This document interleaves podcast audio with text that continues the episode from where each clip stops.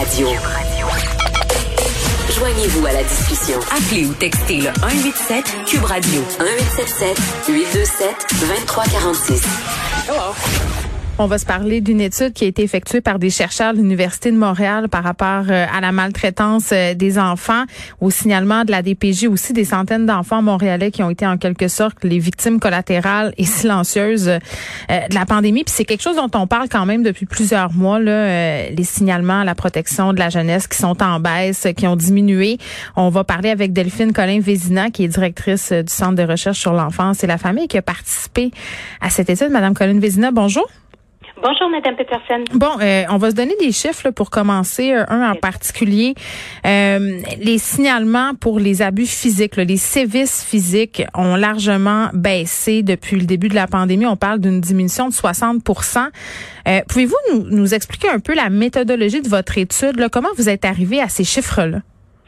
En fait, ce qu'on a fait euh, vraiment dès le début de la pandémie, hein, on s'est inquiété des enfants qui étaient euh, bien sûr à la maison euh, parce qu'il y avait les mesures sanitaires qui étaient nécessaires, il n'y a pas de doute, mais on pensait aux enfants vulnérables qui sont ceux, nous, vers lesquels on porte toute notre attention en recherche et on s'inquiétait de la maltraitance qu'ils pouvaient vivre à la maison. Mm-hmm. Et ce qu'on a réalisé, c'est que paradoxalement, au fait qu'on s'inquiétait d'une hausse de maltraitance pendant le fait qu'ils étaient à la maison avec des parents possiblement un peu en difficulté, mais c'est une baisse très importante de signalement qu'on a pu observer à la protection de la jeunesse en comparant en fait le nombre de dossiers qui avaient été signalés au printemps 2019 avec mmh. ceux qui avaient été signalés au printemps 2020. Oui, fait que c'était quoi, euh, c'était quoi l'écart euh, avant par rapport à pendant la pandémie, mettons? Donc, ce qu'on a globalement pour toutes les formes de maltraitance, euh, vraiment ce qu'on retrouve, c'est une diminution de 32% euh, à l'échelle de Montréal. Donc, euh, en comparaison aux deux printemps, 32% le tiers moins de signalements qui ont été portés à l'attention de la protection de la jeunesse. Puis, est-ce que la nature des signalements a changé pendant la pandémie? Ben, en fait, ce qu'on remarque, c'est que toutes les formes ont, diminué. donc, les signalements ont tous mmh. été en baisse euh, sauf peut-être euh, donc l'exposition à la violence conjugale, donc pour les enfants, puisque les policiers étaient bien sûr interpellés dans ces dossiers-là. la raison pour laquelle on a eu des baisses en ce qui concerne l'abus physique, la négligence, euh, aussi les troubles de comportement qui sont euh, donc très envahissants pour l'enfant, mm. c'est en raison de la fermeture des écoles parce que le personnel scolaire avait beaucoup moins de contact avec les enfants, pouvait pas savoir qu'est-ce qui se passait à la maison et vraiment ça nous montre à quel point l'école est un, est un tissu social tellement important, ça valorise beaucoup le rôle de sentinelle, de, de gardien, là, si on veut, de tous les adultes qui sont impliqués dans le système scolaire. Oui, parce que j'ai envie de dire malheureusement, Mme Colline Vézina, que s'il y a moins de signalements, c'est pas parce qu'il y a moins d'enfants qui sont victimes.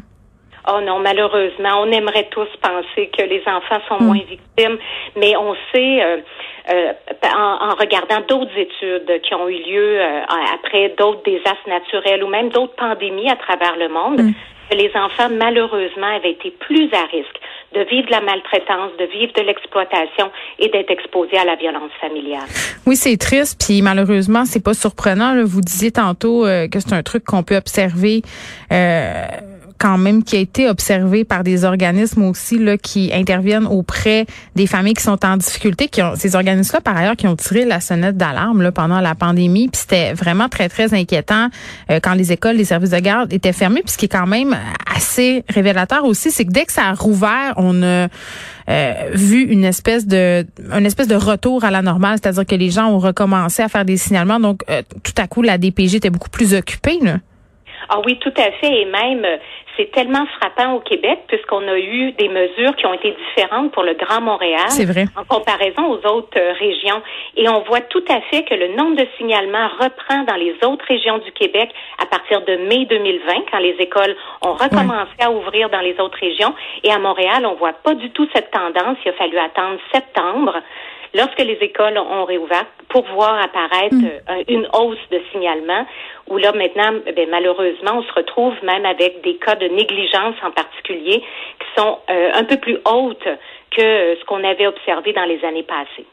Puis, savez-vous ce que ça dit, à mon sens aussi, euh, Madame Colin Vézina? J'ai j'ai l'impression, bon, puis c'est une bonne chose que l'école, les services de garde euh, et toutes ces structures-là soient font fassent en quelque sorte office de sentinelle pour les enfants qui sont victimes de mauvais traitements. Mais, mais malheureusement, ce que ça nous dit, c'est que souvent les citoyens qui voient ça, les voisins, les familles, sont peut-être pas les premiers à signaler puis à sonner l'alerte. C'est comme si on on voulait pas le faire ou qu'on sentait pas que c'était notre rôle de le faire ou qu'on n'était pas certain que c'était à nous de faire ça c'est sûr que ça nous rappelle à quel point c'est un rôle social que tout le monde doit porter. Hein? Mm. Et d'appeler à la DPJ, on peut se sentir euh, inconfortable, stressé, peut-être aussi euh, vraiment de pas être certain non plus qu'on a observé la bonne chose. Mais on a vu le reportage qui a fait quand même un peu de tort, je pense, à la DPJ, là, le, reportage où des parents avaient perdu de la garde pour des raisons un peu douteuses, des signalements euh, qui étaient un peu excessifs. Je pense que ça a fait craindre à bien des gens d'appeler les ressources.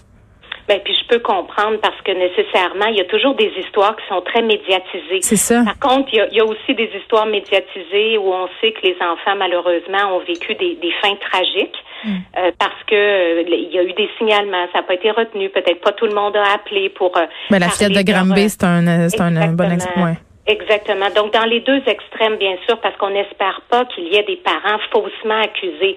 Mais c'est des cas très rares. Puis, je veux simplement rassurer les gens qui voudraient appeler à, la DPJ. D'une part, que ça peut être un signalement anonyme. Mm. Euh, c'est vraiment, on est protégé par la loi. Et d'autre part, on peut appeler pour une consultation. C'est-à-dire vraiment juste euh, appeler pour dire nos, préoccupations et savoir est-ce que on a raison de s'inquiéter. Puis ensuite, il y a des gens qui sont formés et qui peuvent prendre le relais à savoir est-ce qu'ils vont euh, continuer euh, l'évaluation ou si finalement le dossier va être fermé parce que on n'a pas assez d'évidence pour pouvoir poursuivre. Et est-ce que votre étude vous a permis de savoir si les signalements concernent davantage les filles ou les garçons? Non, en fait, c'est une très bonne question. On n'a pas fait cette analyse euh, pour le genre, euh, puisque c'est euh, des dossiers de négligence maintenant qu'on voit comme en mhm. augmentation. Mais la négligence peut vraiment toucher autant les garçons que les filles parce que ça nous parle aussi énormément des conditions de vie difficiles des parents, des problèmes d'abus de substances, des problèmes de toxicomanie, la grande pauvreté qui malheureusement peut toucher un ensemble de personnes, là, peu importe le sexe de l'enfant. Et là, j'imagine qu'on a un peu aussi des raisons de craindre euh, la fin de la pandémie. Là, j'en parlais euh, à des femmes qui travaillent en maison d'hébergement. Parler de violence conjugale tantôt. Ces femmes-là me disent presque toutes, euh, bon, on a peur un peu d'arriver au bout de la pandémie, de voir dans quel état vont nous arriver les femmes, les enfants, parce que bon, certains sont prisonniers de leur milieu. ils arrivent beaucoup plus hypothéqués qu'avant. J'imagine qu'on peut faire ce rapprochement-là aussi avec les enfants, les ados qui sont victimes de négligence. Dans quel état vont-ils arriver ces enfants-là au sortir de la pandémie? Ben c'est sûr que la négligence et, les abus, ça laisse une marque, hein, ça laisse une empreinte chez les enfants parce que ça vient vraiment altérer complètement leur développement. Et lorsqu'on peut agir rapidement, donc ce qui fait en sorte que l'abus va être moins euh, long, va être moins chronique, si on peut tendre la main aussi aux familles plus rapidement, parce qu'il y a plusieurs familles, même en protection de la jeunesse, hmm. qui vont avoir des mesures volontaires, c'est-à-dire qu'on on est capable de travailler avec la, la famille, on est capable de, de, tendre la perche puis de trouver des solutions. Alors malheureusement, plus le temps passe, plus ces familles sont déconnectées des services sociaux, euh, des réseaux d'aide. Malheureusement, les séquelles peuvent être grandes pour les enfants, les adolescents et les familles aussi. Oui, puis est-ce qu'il y a une certaine méfiance aussi qui peut s'installer euh, à un moment donné par rapport au système de la part de ces familles? C'est sûr que c'est un, système assez policier, hein, puis ça, ça a souvent été discuté.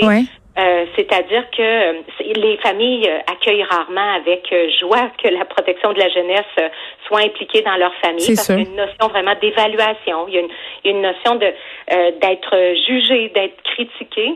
Et, ça, ça nous amène aussi à réfléchir à tout ce qu'on doit mettre en amont de la protection de la jeunesse, tous tous les programmes en, première ligne dans les CLSC, les centres de pédiatrie sociale en communauté, les mm. services dans les écoles, dans dans tout le dans dans euh, autour autour de la famille, c'est important de jamais oublier qu'en fait la protection de la jeunesse c'est une loi d'exception, puis on aimerait beaucoup pouvoir offrir tous les services avant que des situations d'abus de négligence soient présentes. Ben oui, puis c'est beaucoup ça qui est mis de l'avant par les experts. Euh, qui est intéressant, c'est que ça devrait être une option de dernier recours, la DPJ, pas une porte d'entrée vers des ressources d'aide. Delphine Colline Vézina, merci, qui est directrice du Centre de recherche sur l'enfance et la famille. On se parlait de cette étude Université de Montréal par rapport au signalement de la DPJ qui serait en baisse depuis le début de la pandémie, la fermeture des écoles et le maintien de ces fermetures en zone rouge ont fait diminuer les signalements et les jeunes ben, qui sont malheureusement les victimes collatérales de tout ça.